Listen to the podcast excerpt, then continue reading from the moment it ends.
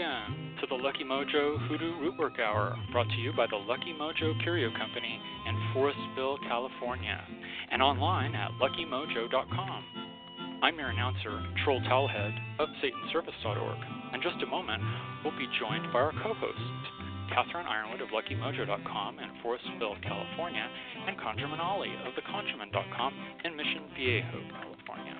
This week, we'll be joined by a special guest from the Association of Independent Readers and Root Workers, Lara Rivera of Cheshire House RI on Facebook and Providence, bringing us today's topic on Spirit Connection, Part 1 Ancestors.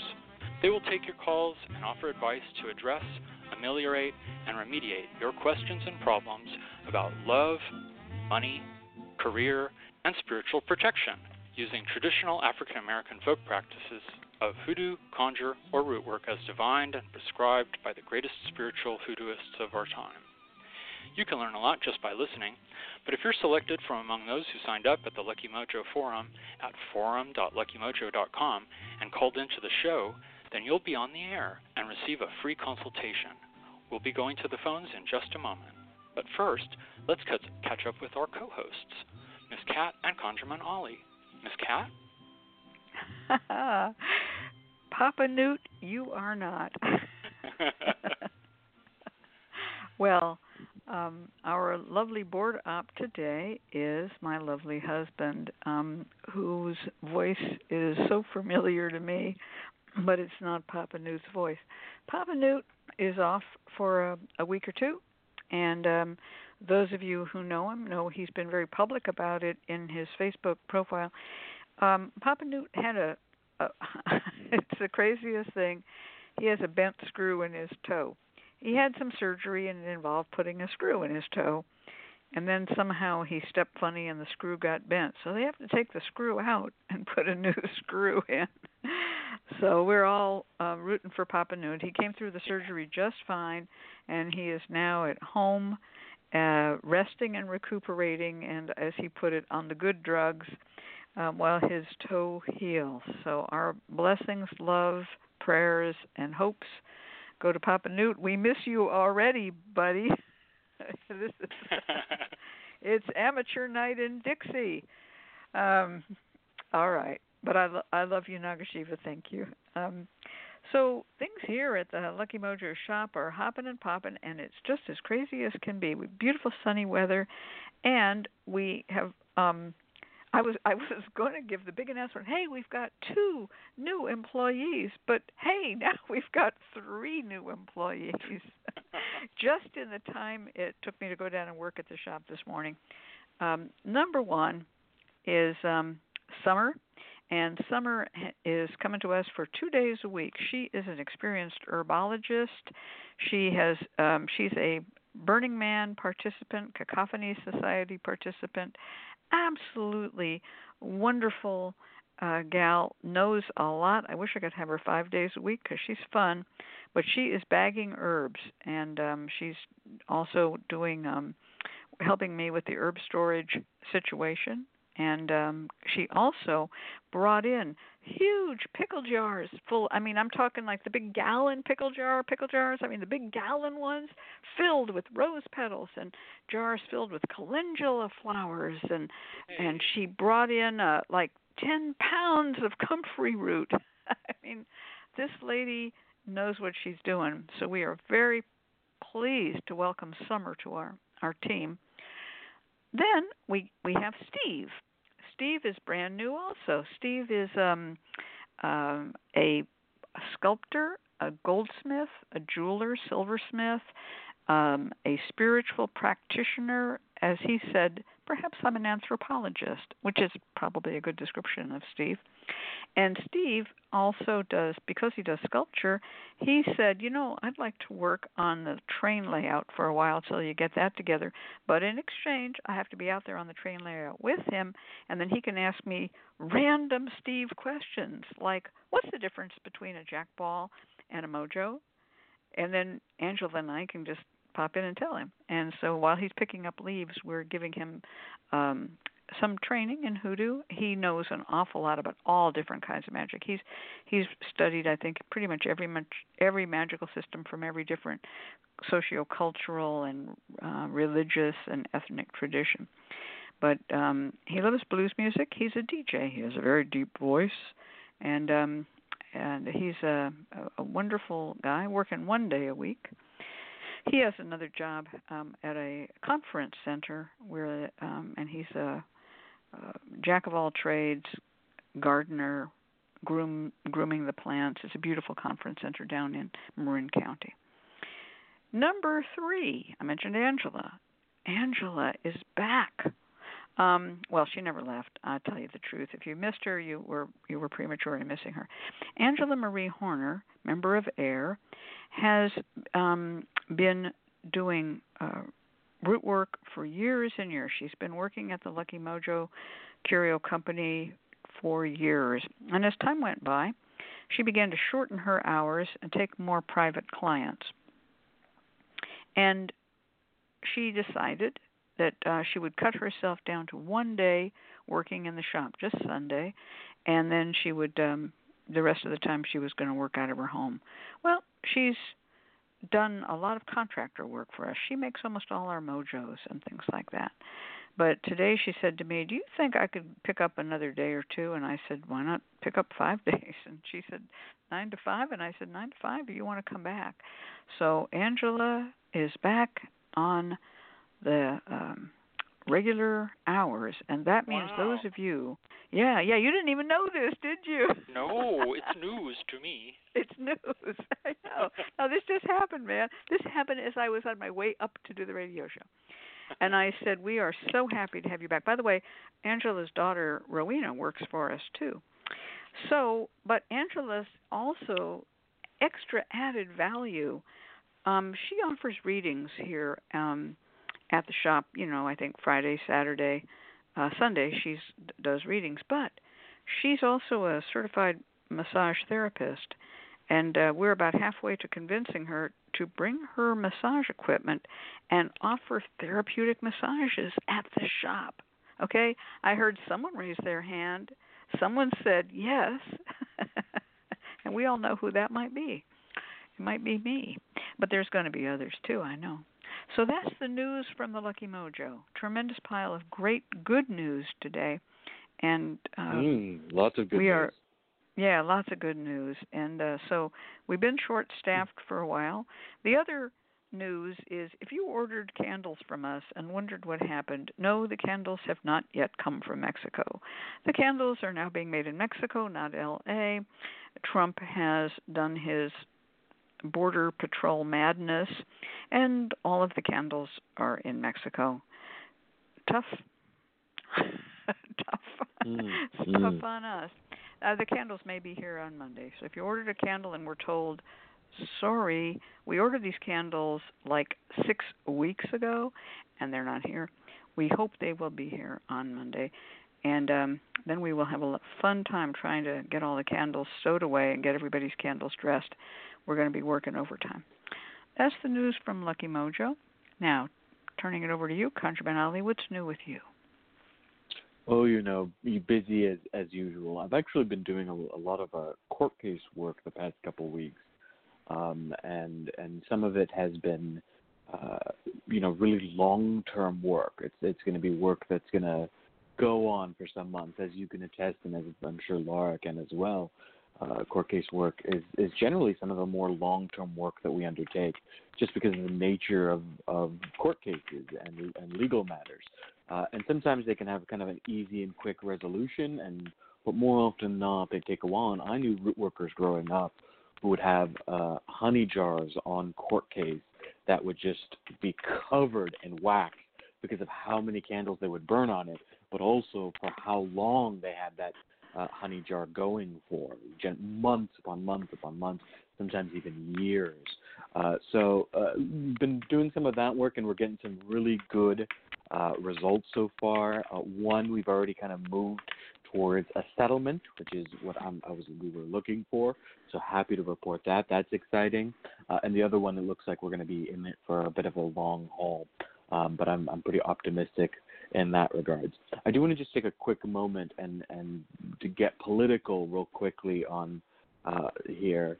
Uh, at the risk of making everything political, but I think it is important to highlight that we, we are kind of uh, you know, this weekend in particular, between the images of the, you know, the internment slash concentration camps on the border that are coming out, uh, the image of, of, of you know, uh, blazer wearing white dudes, politicians standing over uh, cages of, of brown skinned dudes, brown skinned men who have been uh, you know, forced into these cages, uh, inhumane conditions. That's going to stick with us for, for ages to come in the same way that uh, Japanese internment camps did here in the United States, uh, as well as um, uh, the reports of, of, of, ICE raids that are happening today. So if you're a root worker, remember that you work for a community. Uh, if you're a spiritual worker and you're you don't have a community, you're cosplaying online is what you're doing. So find yourself a community, work for the people, light some candles, say some prayers, be the light in the darkness that is uh, this weird, crazy political moment that we're living in. So just a quick little PSA that I wanted to uh, throw out there. You know, you're so right. Find a community and help out, and that does yeah. include political work, and I would mm also add ecological work. Oh um, yeah. Um, work for uh, the good of the planet, work for the good of the people. Mm-hmm. This is, mm-hmm. uh, you know, you're right. Otherwise, it's just cosplay and um, yeah. that was that was lovely, Molly. I agree with that 100%. Well, um, today we have as our guest Lara Rivera from Cheshire House in Providence, Rhode Island. And Cheshire House is called Cheshire House, for those of you who are wondering, not after the cheese, okay? It's after the cat. the Cheshire cat in the Disney version of Alice in Wonderland that's two shades of pink um, Lara Rivera's house is um, is it's a Cheshire house. It looks like the Cheshire cat. It's this beautiful Edwardian, Victorian Edwardian house that when she got it, when she bought it, it was two shades of pink, and she's left it that way. So Cheshire House oh, is her community.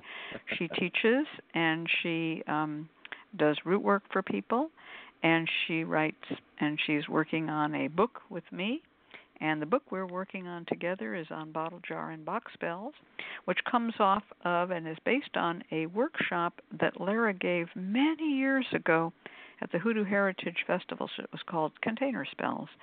And that was a very simply titled workshop that opened a lot of people's minds. And um, she's decided to expand that into a book.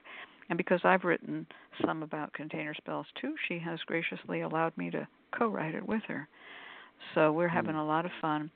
So welcome to the show, Lara Rivera. Welcome, Lara. Quietness oh. from the Lara world. Maybe she's muted. Uh, maybe she's no, muted. muted. I unmuted her. Ah, there we uh, go. Oh, aha. Okay. Our not our not Papa not Papa Newt muted not her. Papa yeah, Newt. right. Okay. No, not but Papa she had to call back. She's getting disconnected. Oh, okay. Hi, Lara. Uh, well, welcome, welcome. Thank you, Pat. Thank you, Ali. I'm so excited to be here. I had almost completely forgotten about the workshop until I was reading again on the forum and Miss Bree gave me a shout out for the little red wax dollies in our mason jar. And I went, oh, wow. It was wonderful to see that there. And I'm excited to see what other things we put together. I love doing container spells, and certainly I like doing it for court case work because, as you know, my, my parents are now retired judges. And so I do a lot of court case work myself and they do seem to go on and on and on. Oh, well, it's it's lovely to have you back in AIRR. For those of you who are of short memory or young years, Lara was one of the founding members of AIRR, and she was also uh, the founder with me and Nagasiva and a guy named Art um, who went by the name of Hal of the Lucky Mojo yes. Forum. So, all of you who love the Lucky Mojo Forum, big round of applause for Lara. We could not have done it. We would not have done it. We wouldn't even have thought about it without her. And as a founding member of AIRR, Lara also brought to form the AIRR site, which is um, you know maintained by a, the tech team by all of us by a big collective crew of root workers. But it was lara who laid it out and made the design the style the interlinkages that started us off uh, 10 years ago. Actually we started um, in 2008 but it only went live in 2009 so 10 years of working oh, on I that AIRR site yeah well as usual, we our guest brings a a topic, and the topic is connecting with spirits. And part one, this is going to be a three-parter, three weeks in mm. a row. And just to let you know, I will be here for part two. Part three, um, I believe we'll have a different co-host. But um, the spirit connection, part one, ancestors. Now, I am going to, as I always do, give a brief introduction on the topic. So, spirit connection, of course, means connecting to the world of spirits and particularly individuated spirits, not, you know, like the whole heavenly hosts, but, you know, but to individual spirits. And ancestors are, for many people, both the easiest spirits to connect to and also the most fraught because not every ancestor has been good and some are bad. And but yet we owe our lives to our ancestors. Connecting with ancestors is one of the most natural things that many of us can do. One of the more, um, I guess you could say, characteristic uh, phases of African American hoodoo is that as a descendant of African American of African, excuse me, African religious magical traditions, mm-hmm. it places a greater emphasis on ancestors than many other magical traditions do. Some do, some don't. Mm-hmm. We're not going to we're not here to judge or to sift and weigh them. But if there was one thing that characterizes all African religions, no matter how many thousands of miles apart, no matter how different the language groups that people belong to, that would be ancestor veneration. Now, ancestor veneration is found around the world, and there are many who will claim it as their culture's heritage. But um, this is the one thing that carried over very strongly when Africans were enslaved and brought to the United States they no matter what culture in Africa they came from, they all had some form of ancestor veneration, and mm-hmm. therefore spoke a common religio magical parlance on that. And this has entered into hoodoo, um, which is African American in origin. And there are people to whom this is unfamiliar. They come from a different culture, a culture that, you know, when you're dead, you're dead, or maybe you're going to be reborn and reincarnated, and you don't care about ancestors, you just care about who's reincarnating. Whatever um, cosmology you have, that's your cosmology. But um, it's a kind of a, a truism to say that ancestor veneration is always part of hoodoo. However, it's not always a religious factor in hoodoo. Uh, there are religions based around ancestor veneration, particularly the Afro Caribbean mm-hmm. and African religions. Hoodoo, having become uh, primarily the magic of Christians, has had to deal with Christian attitudes toward the dead, which vary from African. And so you will find that different Christian denominations speak different uh, truths about what happens to the dead. And some say, oh, the dead sleep and we never see them again. A lot of white Christian churches will say that we we won't see them again until the judgment.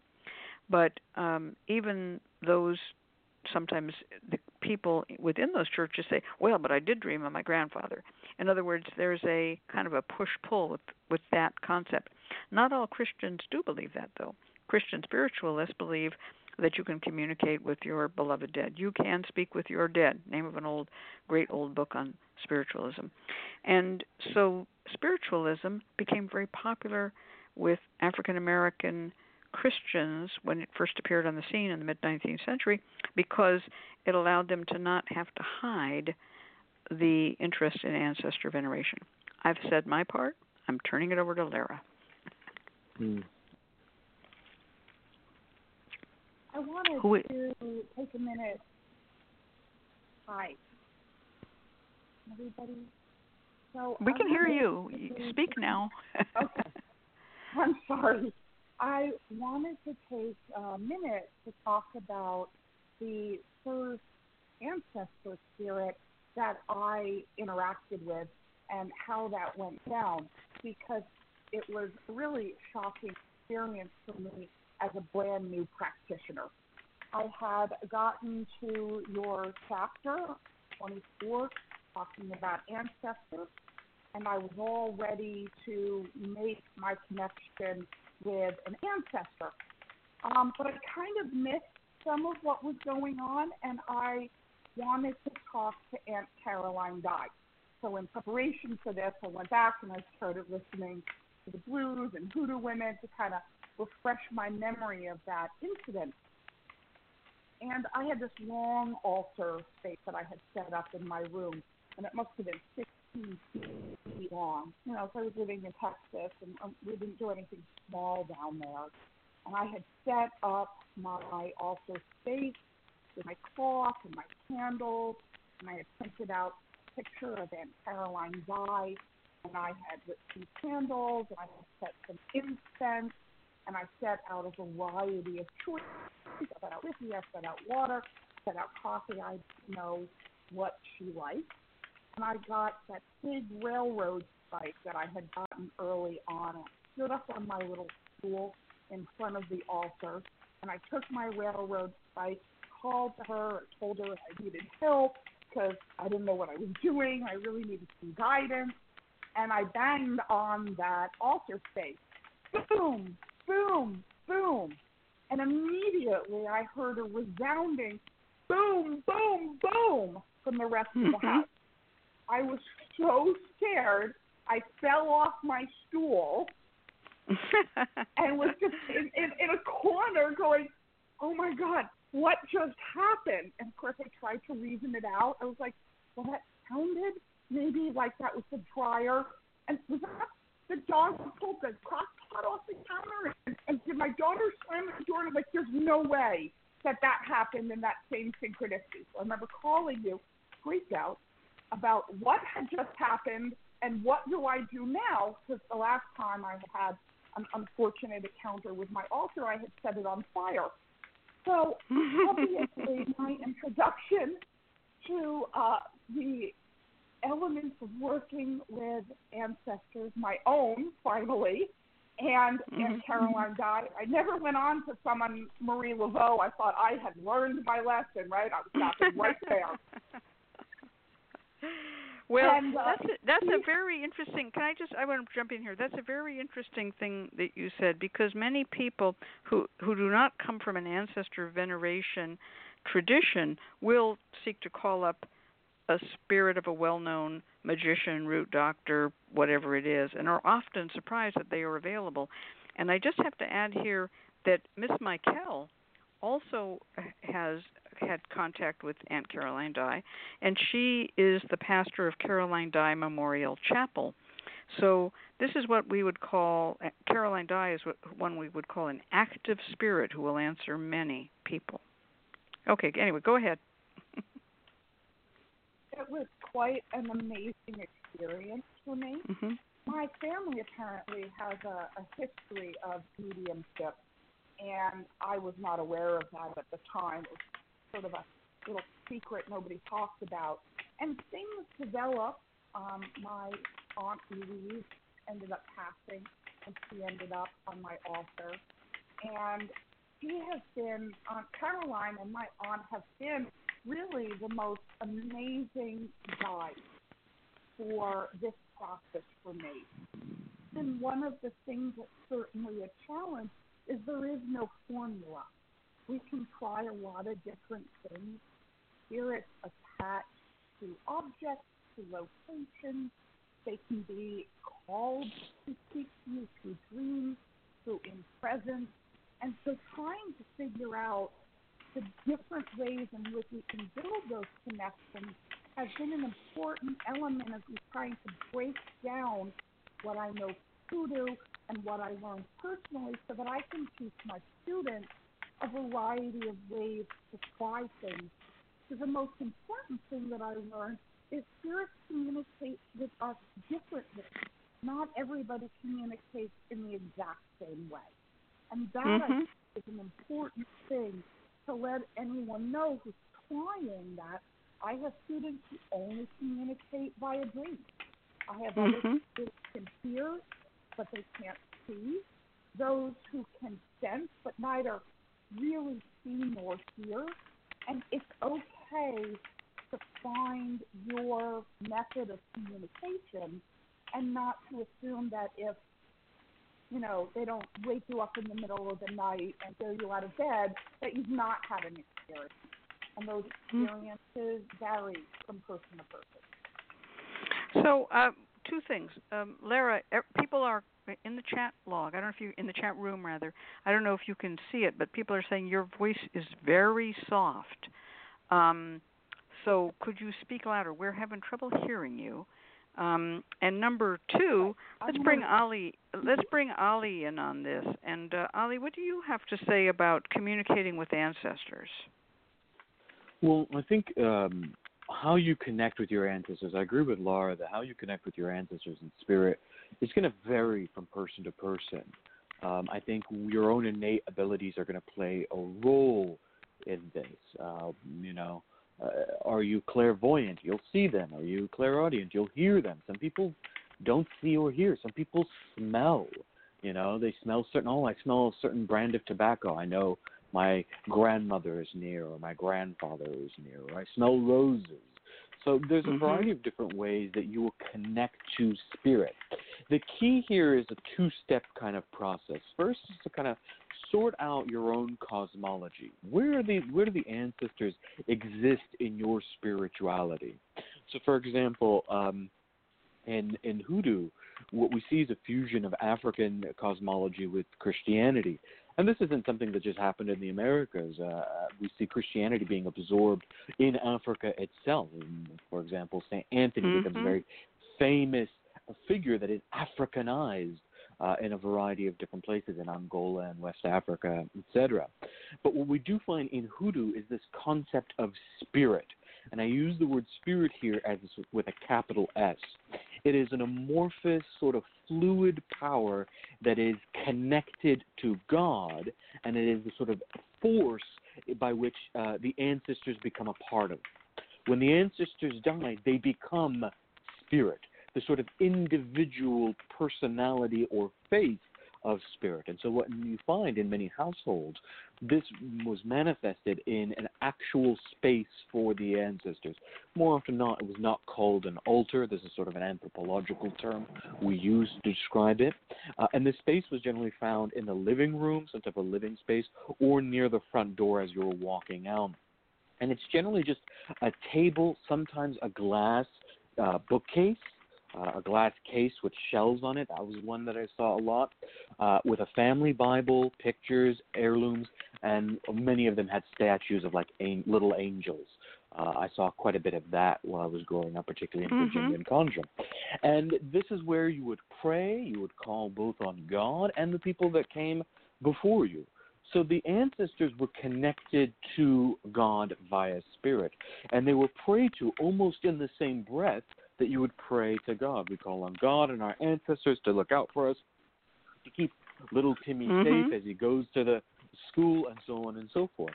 And that's the tradition that I saw in Virginian conjure. Now, my own family tradition has a pretty uh, unique ancestral uh, tradition. It's not common in the Middle East. Ancestor worship is only found in sort of Sufi circles, uh, in which uh, certain unique individuals are viewed as pirs or, or sheikhs or have uh, some type of intercession power. But there, it's relatively rare uh, in kind of orthodox traditions, both in Christianity, Islam, um, and in in the Middle East.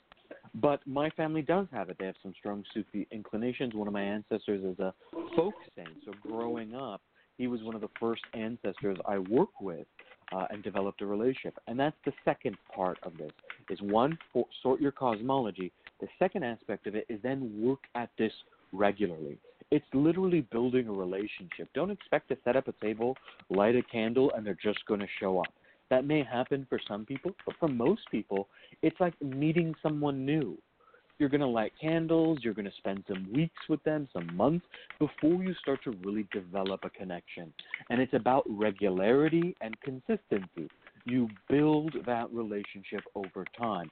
And once you do, it becomes probably one of the most stable uh, and enduring parts of root work and your spirituality. In fact, for many root workers, it becomes the base and core of much of the work that they do. If they come across a troublesome spirit, if they come across a trickster spirit, who do they turn to? They turn to the ancestors. So it's a very worthwhile and rewarding relationship, but one that does take time. So sort your cosmology and then build at the relationship bit by bit. Yeah, I I uh, have to uh, throw in something here about ancestors and um, my ancestors, and also um, an experience I had with an ancestral reading. Um, so I I paid for uh, in trade an ancestral reading, and the result was interesting to me because the person um, focused in on my father's family, who are basically unknown people, and um, claimed uh, and said that they were religious and might have been clerics. Now, I knew my mother's family were, I mean, you know, as they say, it's rabbis all the way down. I mean, it's just, you know, it's a family of rabbis, um, going back to the beginning of recorded rabbis, I guess. so so I was not surprised that my mother's family would have had clerics, but I was surprised when the reader said that my ancestor my father's side that was contacted was a cleric. And I thought, well, what were they? And I realized that they were all anarchists and atheists.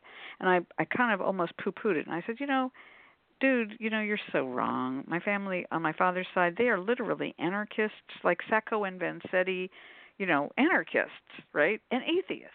And and my grandfather was well, never set foot in a Catholic church, never. I mean, he said they were anarchists and atheists, and I thought they can't possibly have been clerics. Well, I had had my DNA done, but in the day they they didn't weren't able to identify. They said 50% of my DNA was literally uncategorizable. They could not find it out. Well, years went by, years went by, and I was like, I don't get that. What's that missing cleric? And then suddenly the DNA came. They got more data points, more people, and they said, oh, and by the way, your father's family are Sephardic Jews. And I went, oh, more rabbis. and I I kind of got it. Um, the reason they were so um, anti and, and atheistic was they were part of that horrible conversion experience that happened when Spain and Portugal and all kicked out the Jews and they made this mass forced conversion in Sicily and it was really bad for them. But I realized that the guy who read my ancestors had been correct. I just wasn't ready to hear it at that moment. Oh. Be- you know, I was like, I had my preconception. They're going to be atheists mm. and anarchists all the way back. No, they're no, they were Sephardic Jews, and mm. so um and I presume one of them was a cleric because why not? I mean, I I believe that. I've never been able to really connect with them. Didn't know my father very well. But mm. the other ancestors, the um the rabbinical ancestors, it's become like a joke. I mean, you know, a, a minyan? No, it's like a, a freaking crowd. It's like I have so many mm, mm, rabbi mm, ancestors, and I sometimes think, you know, am I just, you know, yeah, I'm just the hippie, you know, expression of whatever that spirituality is that just sits around and studies and learns and teaches and does what it does mm-hmm. and, and worships we are very much the product of our ancestors. And I tell everybody under the sound of my voice get your DNA tested. Get your DNA tested. And I'm going to tell it one mm-hmm. more time because what I tell you three times is true. Get your DNA tested.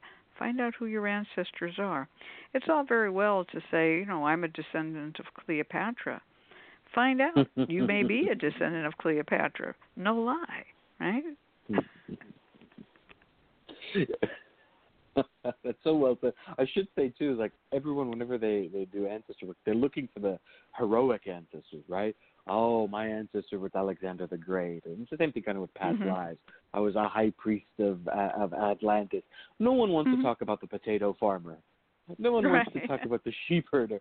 But guess what? Right. Those ancestors are there in your line, and those ancestors are as equally powerful and, and, and come with blessings as the heroic ancestors that you imagine. So be open to who you're going to connect to. Be open to who's in your path, and recognize and value their wisdom for, for what it is. Uh, and don't don't go in there with this idea that you need to have some connection to some great whatever in the past that right. ordinary people are powerful because it's a long line of ordinary people, collective wisdom over thousands upon thousands of years. Right, and that's that is so true.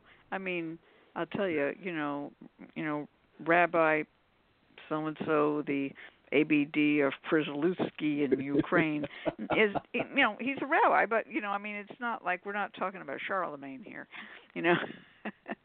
so um know and love your ancestors is what I say. Yeah. It's very important to have a have that connection. I also recommend that you actually think about it realistically. You mentioned cosplay earlier, Ali, and this mm-hmm. is something that's so important. Now, with DNA, it's less of a of a trouble. But when I was young, there were a lot of people telling me, "Oh, my ancestors this, my ancestors that," but to me, it was a fantasy. And when I would say, "But what did your grandmother do?"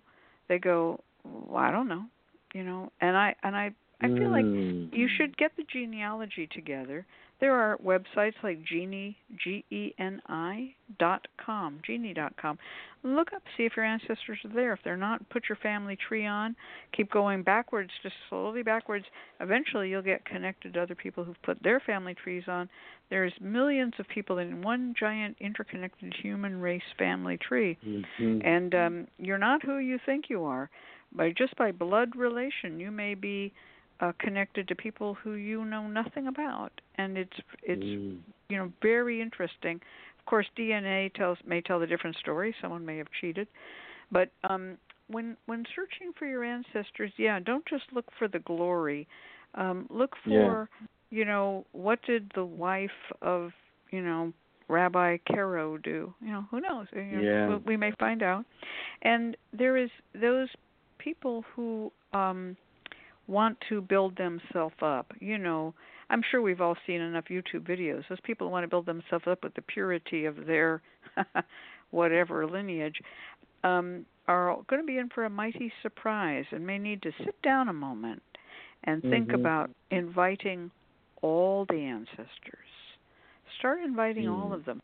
In my case, you find out that some of them appear more than once. Well, I'm also yeah, I'm your your great great great great uncle, but I'm also your great great great great grandfather. Surprise. because a couple because a couple of cousins married each other. Um One of And the they have- things that one of the things that my students often ask is if we don't know our ancestors and we'd like to connect with them, what are some of the ways that we can begin that process of getting to know them if we don't have a name or a birthplace or a birth date? Mm-hmm. mhm. Well, what do you recommend? What I suggest to them is to attempt to connect with those ancestors they do know about, but if they are truly adopted and simply have no access to that information, I suggest trying to combine divination, such as tarot readings, with their reading, with their ancestor altars, and pick three cards and set those cards out with your altar and get a sense from those cards what that individual might be like. I've been using that same methodology to help students figure out their clients, such as what their astrological sign is, what their language Mhm. of love is, what their Myers Briggs personality type is. And Mhm. we can use that same methodology to try and get a feel for these ancestors whose names we don't know. Mhm. That's a really interesting thing you mentioned about zodiac sign. um, there is something in um, astrology which we, we sometimes call inheritable or genetic astrology. Certain aspects will appear, planetary aspects, certain signs will appear over and over in a family, and they are very specific to that family, whatever those uh, astrological notations are. And one of the ways that I have found to connect with unknown ancestors is to consider those things that are known, you know, hair color, eye color, that sort of, unless you're a very mixed person, you'll have some sort of a pattern that you'll see and ask for you know that to be visualized to you and i for instance in my family a lot of gemini action in my family and um although I'm not one myself. I'm a Taurus, but I have Gemini rising. So I just ask for those who will speak, come speak. You know, um, it's a it's a very important thing for those who are orphans to try mm. to find ancestors. Um, there's a, a, a a gap there, something missing. Start with your DNA, of course, but um, you may never know their names, but they will show up. They will appear. Um, mm-hmm. um, and a wonderful friend of mine, um, Miss Robin York. She's Miss Robin at AIRR. She can see spirits, and um, and she is amazing at seeing ancestors literally behind someone's shoulder, peeping over, looking behind them. And mm. um and these are not always good they're not always bad but she can say oh my gosh this person has a spirit of such and such or there's a spirit of that and she can see it she's a gifted visual medium if you want that you have to go to her in person she doesn't do it over the internet mm. one of the things i can mention is you can set out dolls that are mm-hmm. perhaps ethnically appropriate or that are evocative of the kind of help that you're looking for. And that may create a connection. I found that there's certainly um, an interest in in joining with a doll if it is something that is pleasing to mm-hmm. an ancestor. Mhm. Yeah, that's a that, and there's another thing too. I have found uh, this kind of goes into another thing, which is psychometry. Um, mm. And um, psychometry is the ability to read um, objects or photos. Something has been touched by someone, or in a case of a photo where the light has touched them and bounced back. Um, I have had very interesting experiences contacting ancestors through objects that I, that were left in my family. Um, you can you can actually hear them talk. I know, for instance, mm-hmm. what Max Joseph Cohn sounded like. I know what he was like because we ate off his dinnerware at fancy occasions. and we had his silverware, and we had the candlesticks, and we had the beautiful um dinnerware with his uh, monogram on it, which we only brought out for you know holidays. And and there was one particular platter. It was an oval platter, very large oval platter. And I remember when I was a child, when this first appeared in our household. It wasn't when I was young. It came through a death in the family, and my mother got this dinnerware. And I touched that platter, and I was like, "Oh my gosh, there's this guy." it was like, oh. and, my, and it was Max Joseph Cohn. Yeah. And I always felt it. I always felt it. Whenever I would set that tableware, I knew he was there. Mm. Uh, you know, again, I tell clients if they're tr- interested in connecting with their ancestors, that it's a it is a it's a process.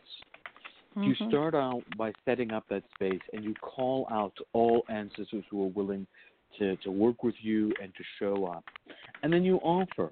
You offer water, you offer candles, and you continue to pr- offer prayers, and slowly you'll start to get a very clear understanding that, ah, maybe I should be putting tea out Maybe I should put a coffee right. out. Oh, or mm-hmm. roses. And you'll know you'll say, mm, I smell roses. Okay, they want to put roses out. Or you'll see roses in your mind. Um, or you'll dream of them. And dreams is another way that ancestors come very strongly. So I tell people when they're doing ancestor work to keep a dream diary with them, to keep it very methodical every morning, write down what you see, and that can help to build the communication, build the, the contact with spirit. And what starts off as sort of vague, amorphous, will become individual. You'll start to know, ah, okay, I have a, I'm feeling someone who's masculine, who's male, or I'm feeling a female. I see the image of a nurse. This is how you'll start to develop uh, a connection to individual ancestors, even if you don't have a detailed family tree or a detailed understanding of who's who. You start by kind of working, and, and it's kind of like polishing a mirror. You just keep polishing that mirror until you can start to see clearly. And you keep working at it, and sometimes you may feel like you're hearing nothing. That's okay. You push through that until you finally get the communication that you want and keep yourself open and receptive. Keep your eye open for dr- for dreams. Uh, keep be mindful of signs and omens. Be mindful of phantom images, sounds, smells, feelings, impressions. Keep a detailed record of all that, and that will help to build the communication. That's yeah, an you know, excellent point. Go go ahead, Lara. Go ahead.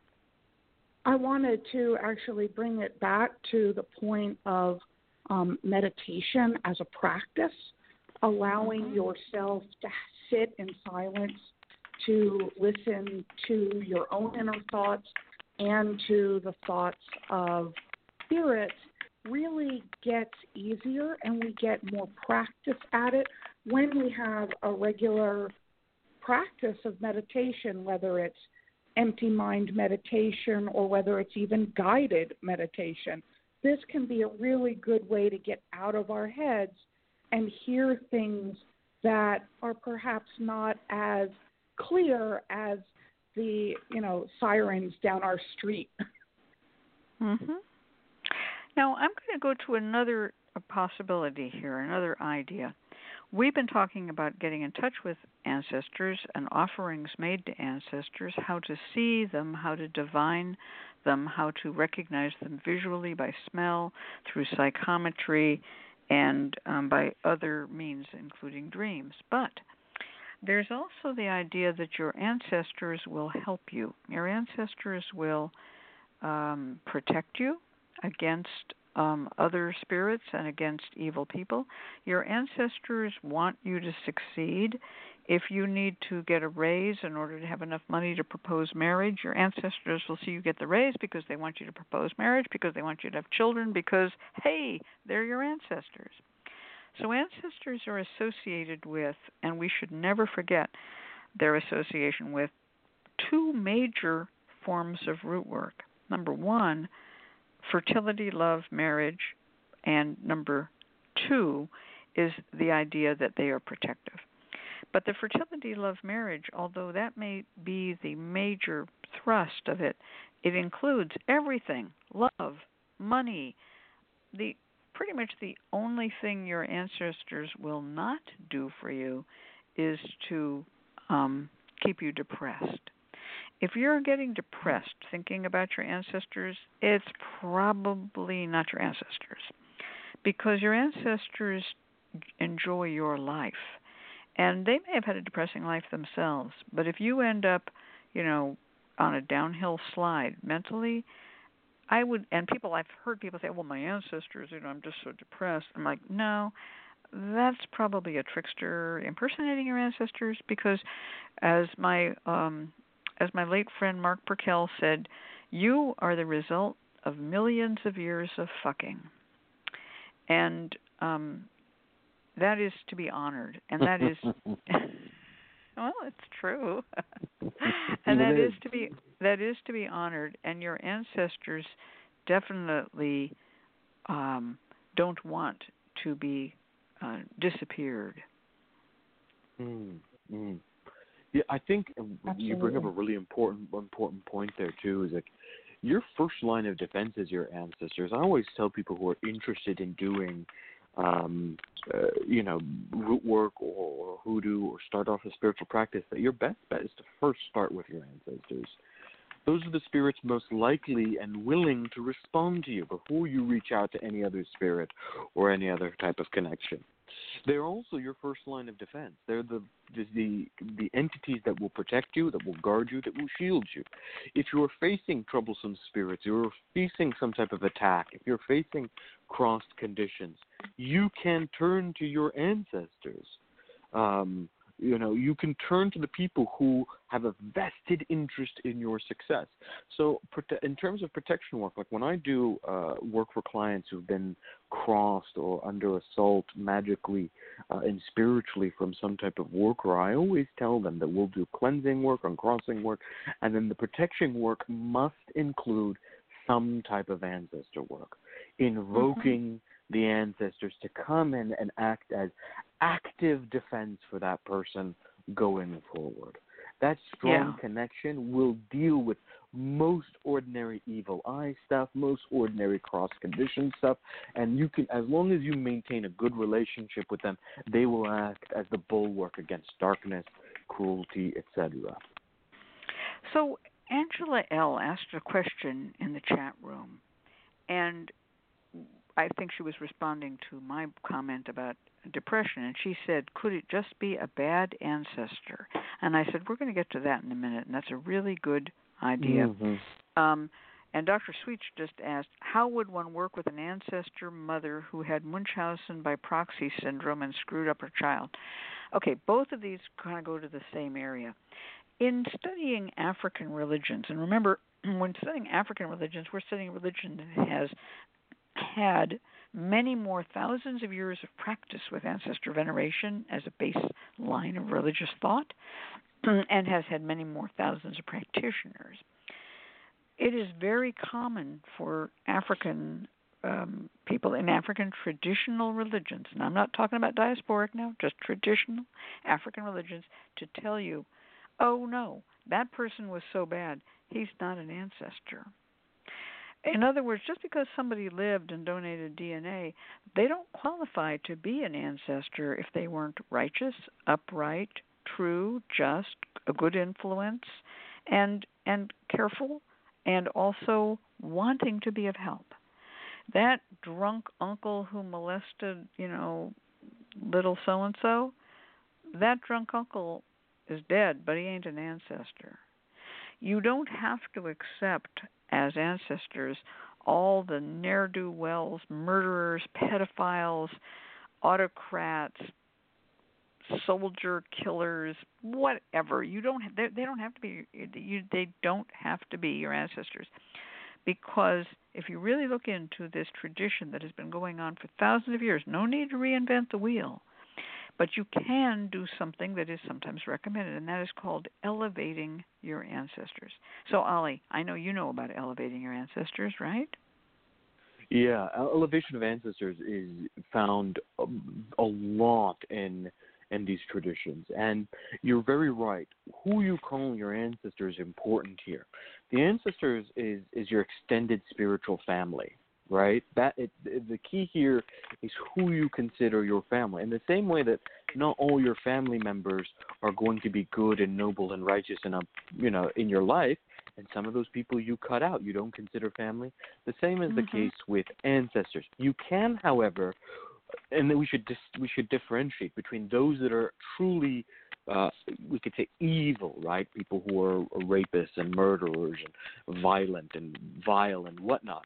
And that notion of a sort of evil ancestor is found in all sorts of African diasporic traditions. It comes directly from the African tradition. Even the, the arrival of Europeans was viewed uh, during colonialism was viewed as the arrival of bad ancestors, cannibalistic bad ancestors. Uh, there's a really great book about that.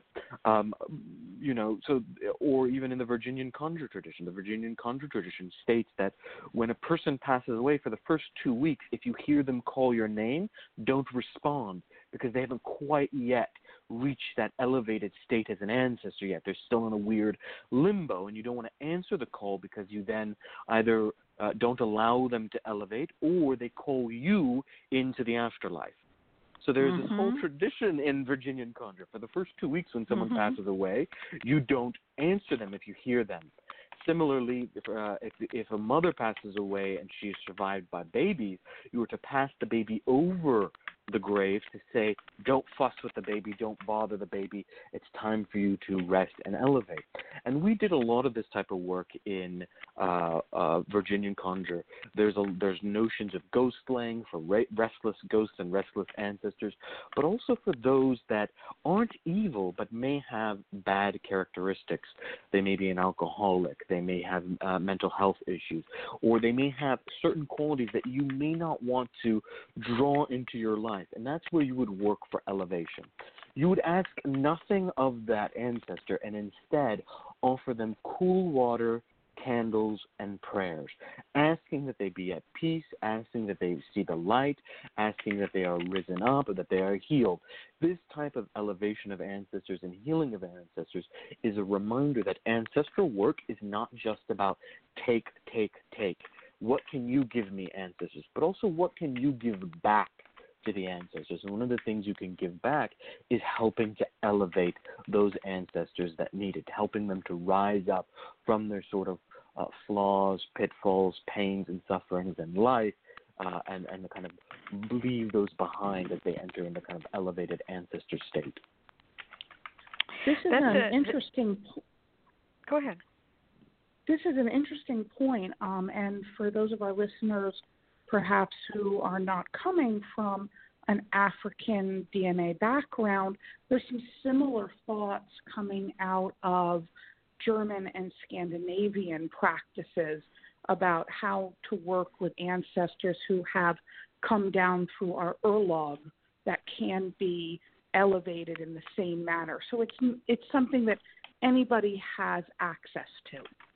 hmm Um, in in doing ancestor elevation, um, there are several traditions. One of which is the Allan Kardec spiritual tradition, which has become very popular and spread very widely, in which you physically build a ladder or a pile of bricks or a pile of books that every day goes upward, and um, it is and you play music that the ancestor would have enjoyed that's but that's elevating music and it's really a service that you're doing for the ancestor i would also say that if you have an ancestor who died alcoholic don't put whiskey as an offering Right. if yeah. if you know we've we've seen the result of that a few times it doesn't work well um and if you have an ancestor who died sadly in other words a, maybe a woman who died in childbirth as ali was mentioning um the the common thing is to keep that ancestor at peace but not too close because they might snatch the baby Right. Right. and having good psychic self defense practices. Certainly, Dion Fortune's book is excellent. That's always a good practice, and I, I pretty much start everybody off with you know one or two books on that topic. mhm and what books I like Dion Fortune's, and Mhm. for anybody who is young, there is a really readable version called Magical Self Defense by Kerr Cuhulain, who is Wiccan. Um, he's a police officer. He was an Air Force Army um, vet as well as on the SWAT team. So he brings it very much into our real world situations. Hmm. Okay. Kerr Cuhulain. I don't know how to spell it, but I'll try. All right, we're all- we uh, we're going to turn this over to our legion of substitute Papa Newts and see who comes jumping out of the barrel. Support for this program is provided by the Lucky Mojo Curio Company in Forestville, California, and located online at luckymojo.com, and by the Association of Independent Readers and Root Workers, AIRR, a directory of ethical and authentic conjure practitioners located online at readersandrootworkers.org, and by the Crystal Silence League, a free online prayer service of the Association of Independent Spiritual Churches, located online at crystalsilenceleague.org. Now it's time to go to the phones and take our next client. And our next client is a return caller from Georgia, Claire, who is calling from area code 678. Claire, are you there? I'm here. Great. thank you very much for trusting us with uh, our handling of your case. I noticed that on your sign up, you indicated that you had not got a reading from anyone else about your situation. Is that true? True. Okay. And Claire writes, I've been trying to release my attachment to my youngest daughter's father for some time now. She is one, and we've moved from the state he is in. I believe there can be no good in the future from him in her life or mine. I would like some advice on a clearing of his energy from mine and maybe an outlook on future love for me. It has been very difficult separating myself from him, and I've never felt this level of hurt and attachment. Thank you. Ms. Cat? All right, Claire. Um, may I ask a couple of questions before we start the reading? Sure. Okay. So, um, question number one What sign of the zodiac are you? I am a Virgo, Libra moon, and Scorpio rising. Okay. Well, you know your stuff. Um, Mm. I will say that it's hard for um, Virgos to fall in love easily, and when they do, it's it it it if it breaks, then they're kind of like, what do I do for the rest of my life? Um, it is not well. Virgo is the Virgin, and they tend to be a bit shy, a bit reserved, and it's very difficult for Virgos to just oh well, I'm going back in the dating pool and I'm going to just pick up the first guy and screw his brains out and then we'll live happily ever after. That's just not that's not the Virgo way, you know. No, it had been like three years before um I met him that I had been really involved with anybody. Yeah. So, um and then the other thing is I'd like to know what is the man's sign? He's a Scorpio. Mhm. So he uh, connected with your Scorpio rising, at least by sign, and Mhm. that's interesting because that's a strong link, and it makes you take on a little bit more of that energy. Um, Mhm. Now, when you say you think you don't want to be around him at all anymore, did he do? And you don't have to give me details, but did he do anything that would be bad from a standpoint of criminality, or was it just I just want my child to myself and I don't want to be around him? Like I said, no details necessary, but how bad Mhm. was he? Um, at one point, he did do something to the bed, uh, to the point of criminality, and but it, I mean, it wasn't ongoing. Um, Mhm. but just uh, his energy has Mhm. pretty much drained me and Mm, brought okay. me brought a lot out of me that was not good. Yeah. All right. All right. Well, I'm going to do a three card reading now. And I am just going to put out three tarot cards. The first card I have is called the Nine of Wands. And this is a man leaning on a stick or wand, and behind him are eight wands upright. They might be forming a protective palisade fence, but he doesn't look at it that way. He has a worried look and thinks he's going to get hit again.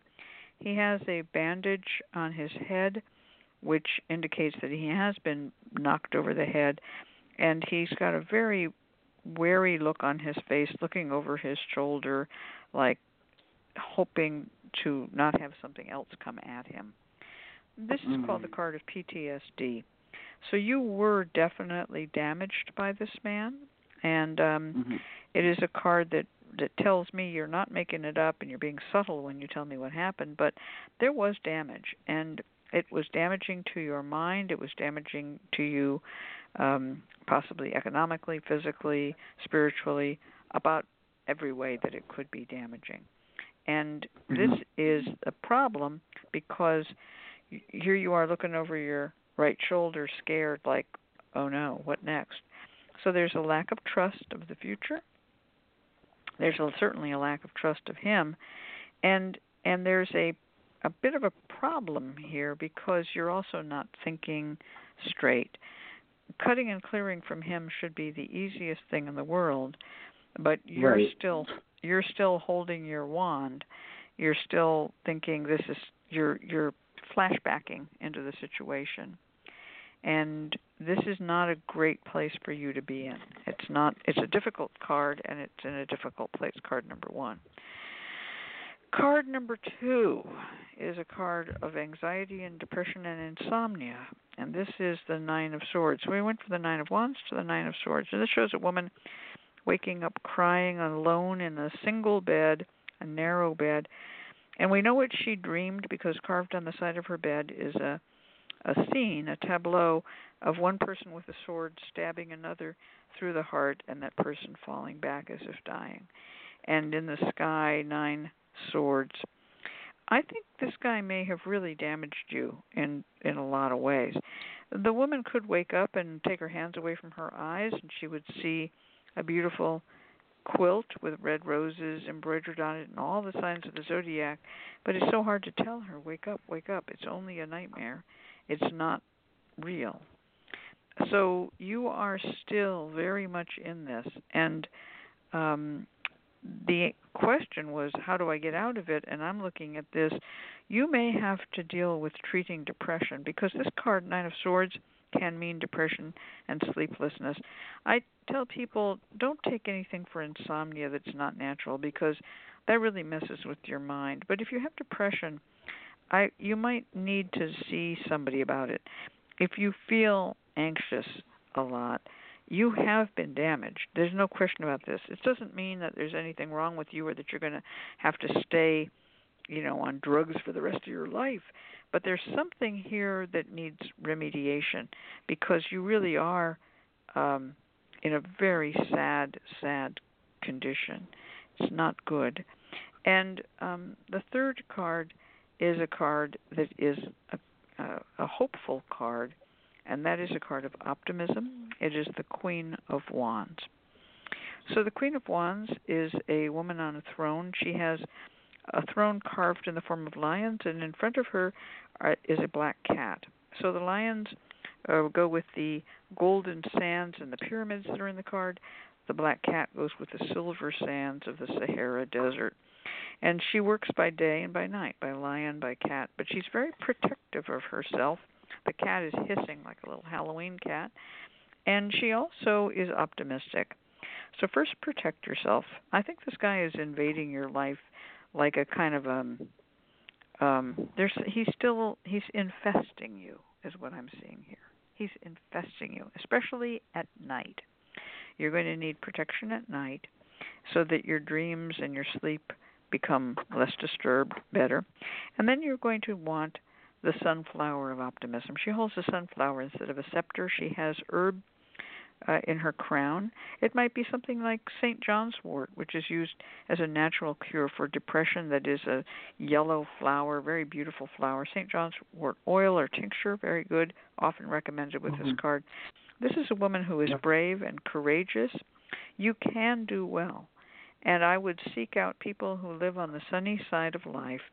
You might, in fact, enjoy hanging out with people who are fire signs and mm. um, there's you know the Leos, the Sagittarians, and the Aries, all of whom are optimists and face the future brilliantly. So that is mm. what I see for you. Let's uh, turn this over. Um, I guess we're going to turn it over to uh, Lara. All right. Thank you very much.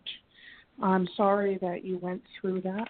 Um, I pray that things will get better for you in the short term when I pulled my cards, what I asked was, what additional advice can I give this woman rather than just repeat what Cat had said?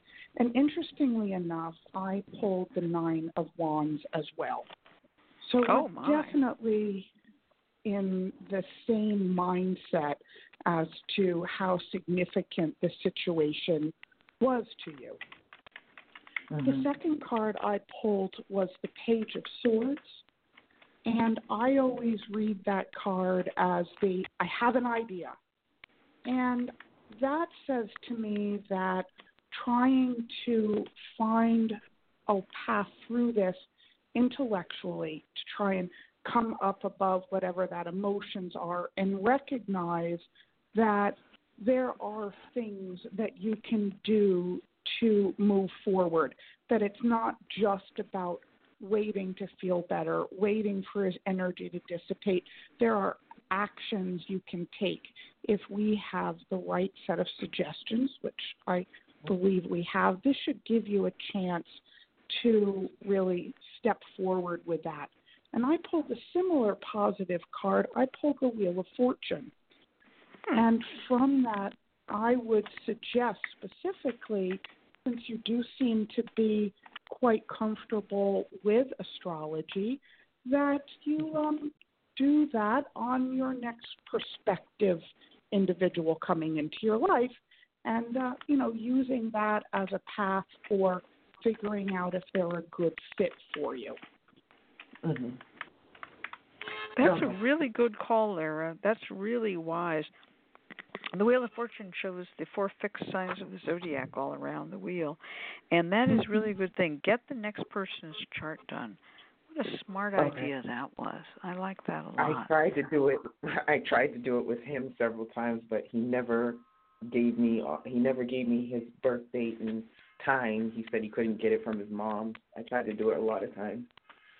that might have Well- been indicative of squirrely behavior that might have been uh, kind of a, a clue Yeah. Clue, Yeah, Clue yeah. number one.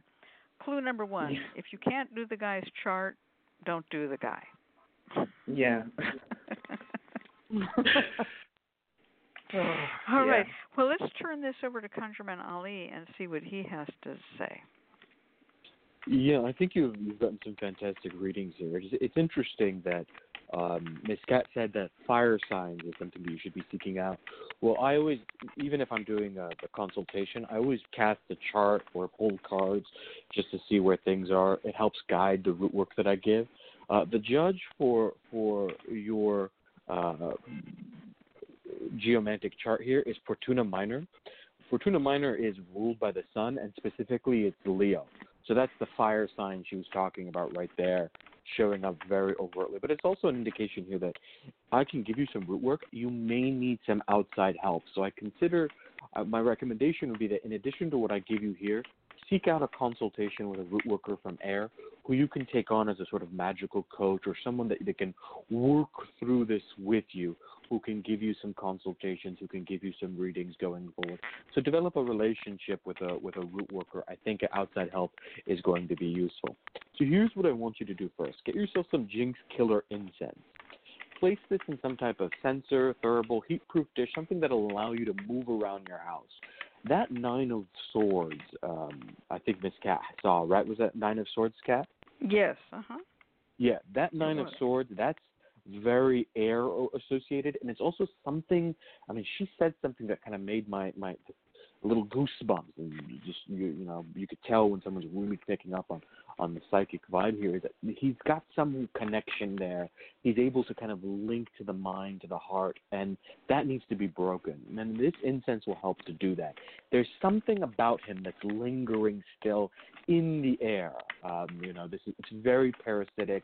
If he was a, if he had any inclination towards spirit work, uh, we would be saying that he's hag riding or ghost walking or dream walking of some sort. So this this Jinx Killer incense will help break that. Make sure that you smoke the entire house, every sort of nook and cranny, every corner. Make sure the incense goes everywhere. As the incense uh, dies down, take some type of uh, dish and place it over the uh, bowl, thurible censer. If it's got a top, place it on top, and then set that by your door. What you're then going to do is you're going to take a bath. What I want you to do is get some basil, rue, salt, agrimony, brew this into a tea, add a few drops of Florida water. It'll make it nice and kind of cloudy and milky. Stir it together and wash yourself from head to toe.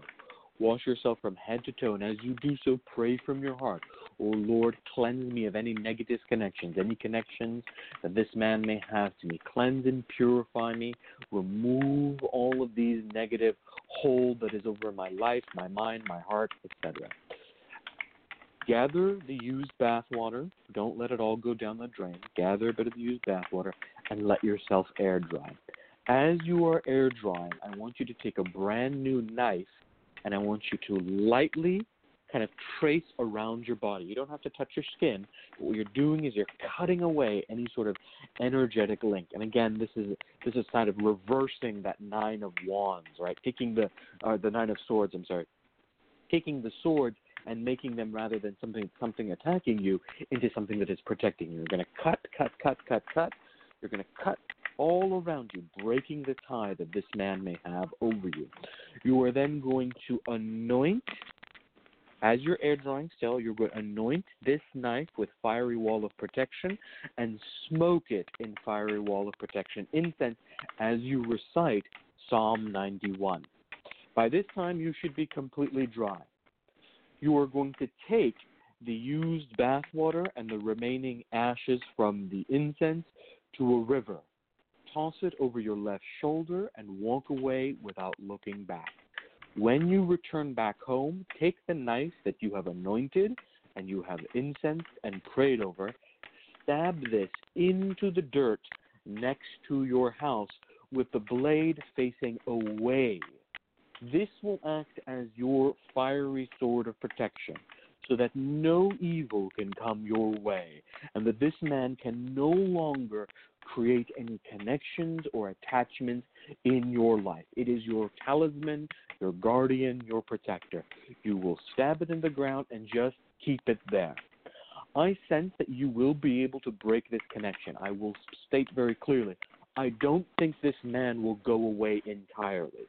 He will remain some, I mean, you have a child with him. That's just the reality of it. He will have some connection still. But what the root work will allow you to do is ensure that that connection has no hold over you.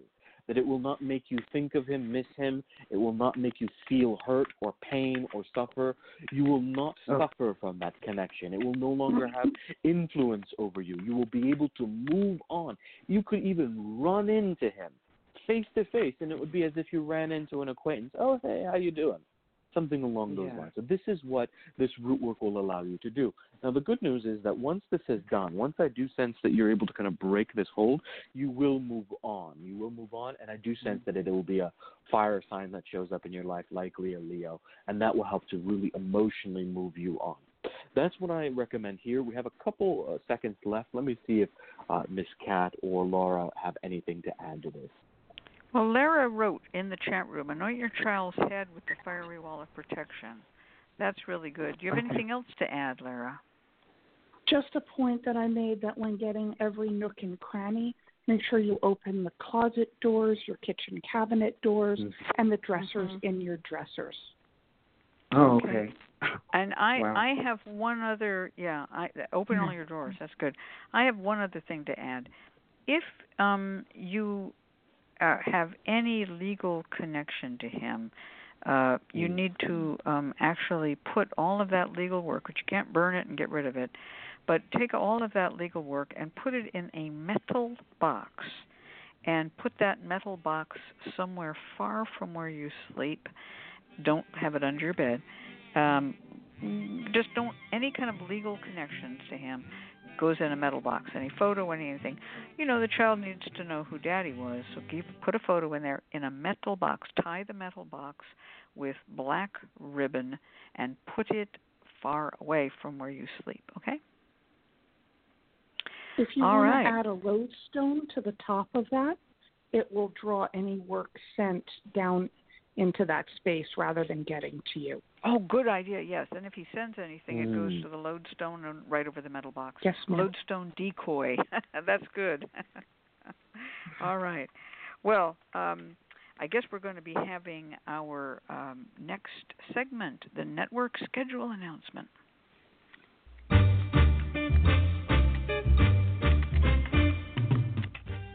The LMC Radio Network is a media alliance whose excellent shows include the Lucky Mojo Hoodoo Rootwork Hour with Catherine Yronwode and ConjureMan Ali, Sundays 3 to 4:30, the Crystal Silence League Hour with John St. Germain, Tuesdays 5 to 6. Blue Flag Root Radio with Lady Muse, Fridays 4 to 5. And The Witch, the Priestess, and the Cauldron with Elvira Love and Phoenix LeFae, Fridays 6 to 7. All times Pacific, add 3 hours for Eastern, sponsored by the Lucky Mojo Curio Company in Forestville, California, and online at luckymojo.com.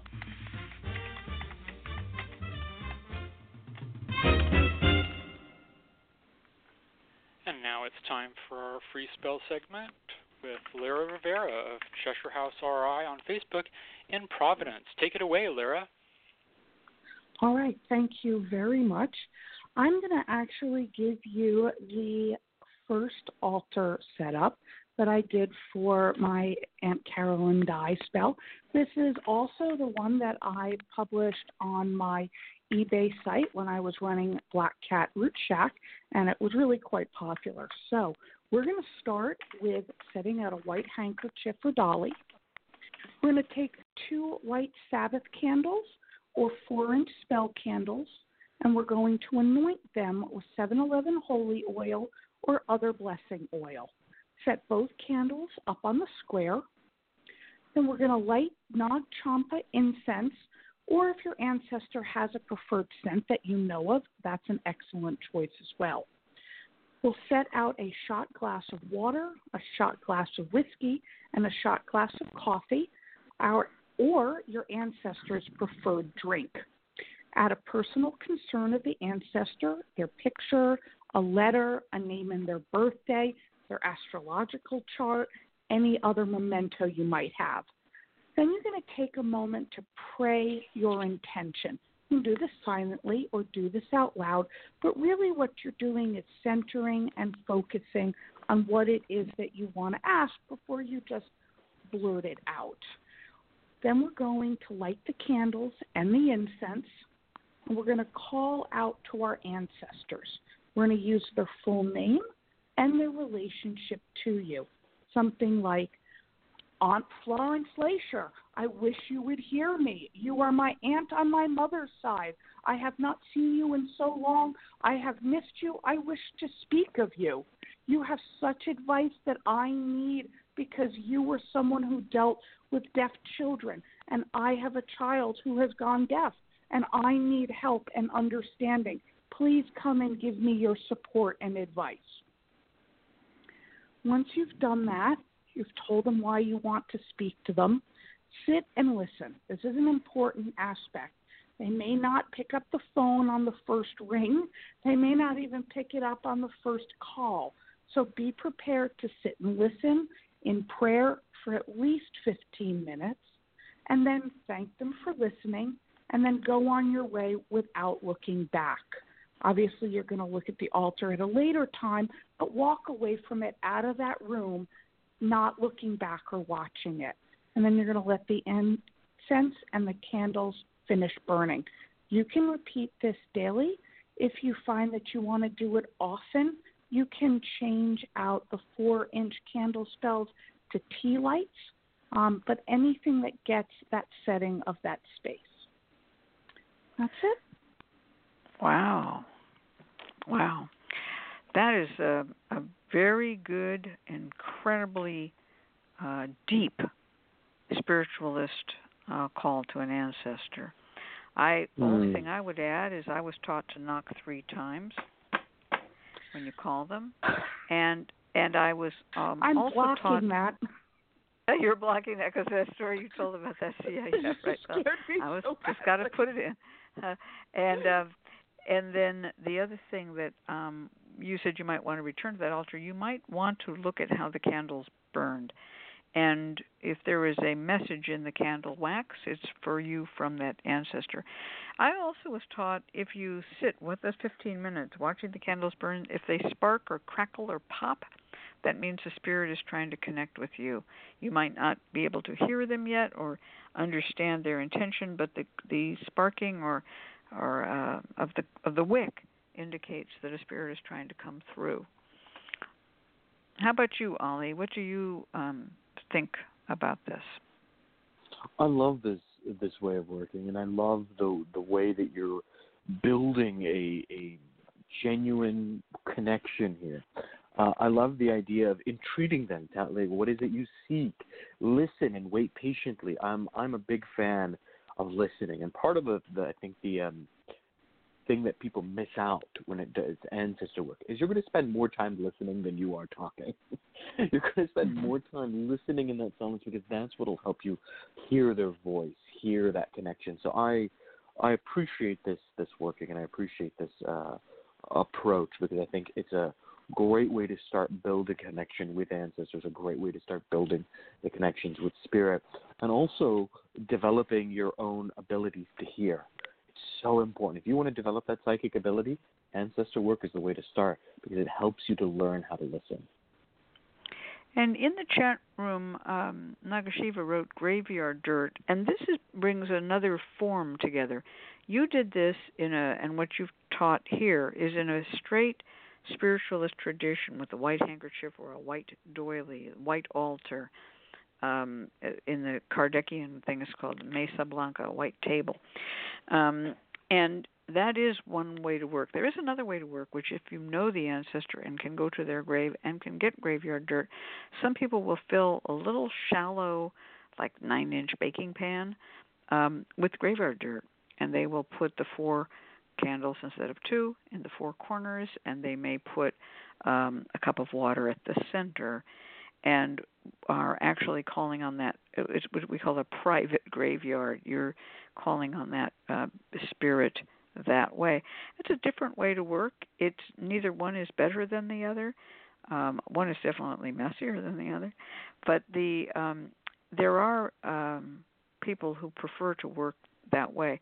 There are also people who love to work with photos. I, I'm one of those people, and I've seen altars set up for ancestors which contain quite a collection of photos in um, in individual frames, perhaps easel frames, and also set up in a way that that they kind of form like a little circle or half circle, rather I should say half circle around the two candles, and um, there some people would call this your spiritual court. And if you have a uh, family groups of pictures of ancestors, then the ancestors you want to call, they're going to go at the center, and all the other family members who are uh, beloved will be around them. Those are just some of the ways that I've seen people work and um, report a great deal of success and satisfaction. So thank you, Lara. That's a that is basic ancestor work, and um, if you've never done it, then try it. If you've never done it, try it because with the graveyard dirt where you do the four candles, I've done that before when I've had grave dirt, and I have made a crossroads in the yeah. center of that pan, and then placed myself as a wax poppet at the crossroads oh, to nice. increase my ability to interact. Oh, that's nice. I like that too. There's a million ways to do it. I've seen people put coins down in the graveyard dirt too and make a crossroads. All right. Well, we're coming to the end of the show, and so now the um, the husband, more properly known as not Papa Newt, is going to read our closing announcements, and then we'll all come back at the end and say goodbye. Thank you, Miss Cat at ConjureMan Ali. And thank you, Lara Rivera of Cheshire House RI on Facebook in Providence for being our guest this week. We invite you to join us next week when our special guest from the Association of Independent Readers and Rootworkers will once again be Lara Rivera, bringing us the second part of this three part series on spirit connection on the topic of graveyard spirits. Once again, we've come to the end of another Lucky Mojo Hoodoo Rootwork Hour, brought to you by the Lucky Mojo Curio Company in Forestville, California. You can find Miss Cat via the Lucky Mojo forum at forum.luckymojo.com, and you can find ConjureMan Ali at theconjureman.com in Mission Viejo, California. I'm your guest announcer, Troll Towelhead, joining you from SatanService.org. The Lucky Mojo Hoodoo Rootwork Hour can be heard every week live on Blog Talk Radio at 3 p.m. Pacific, 6 p.m. Eastern Time, and the shows are available in archive via luckymojo.com forward slash radioshow.html. For all of us at the Lucky Mo- at Lucky Mojo, I'd like to thank you for being here and invite you to tune in once again next week at this same time, when you will hear the familiar strains of the Memphis Jug Band playing the Jug Band Waltz. Thanks, everybody. Goodbye. Goodbye. Good night. Good night. Thank you.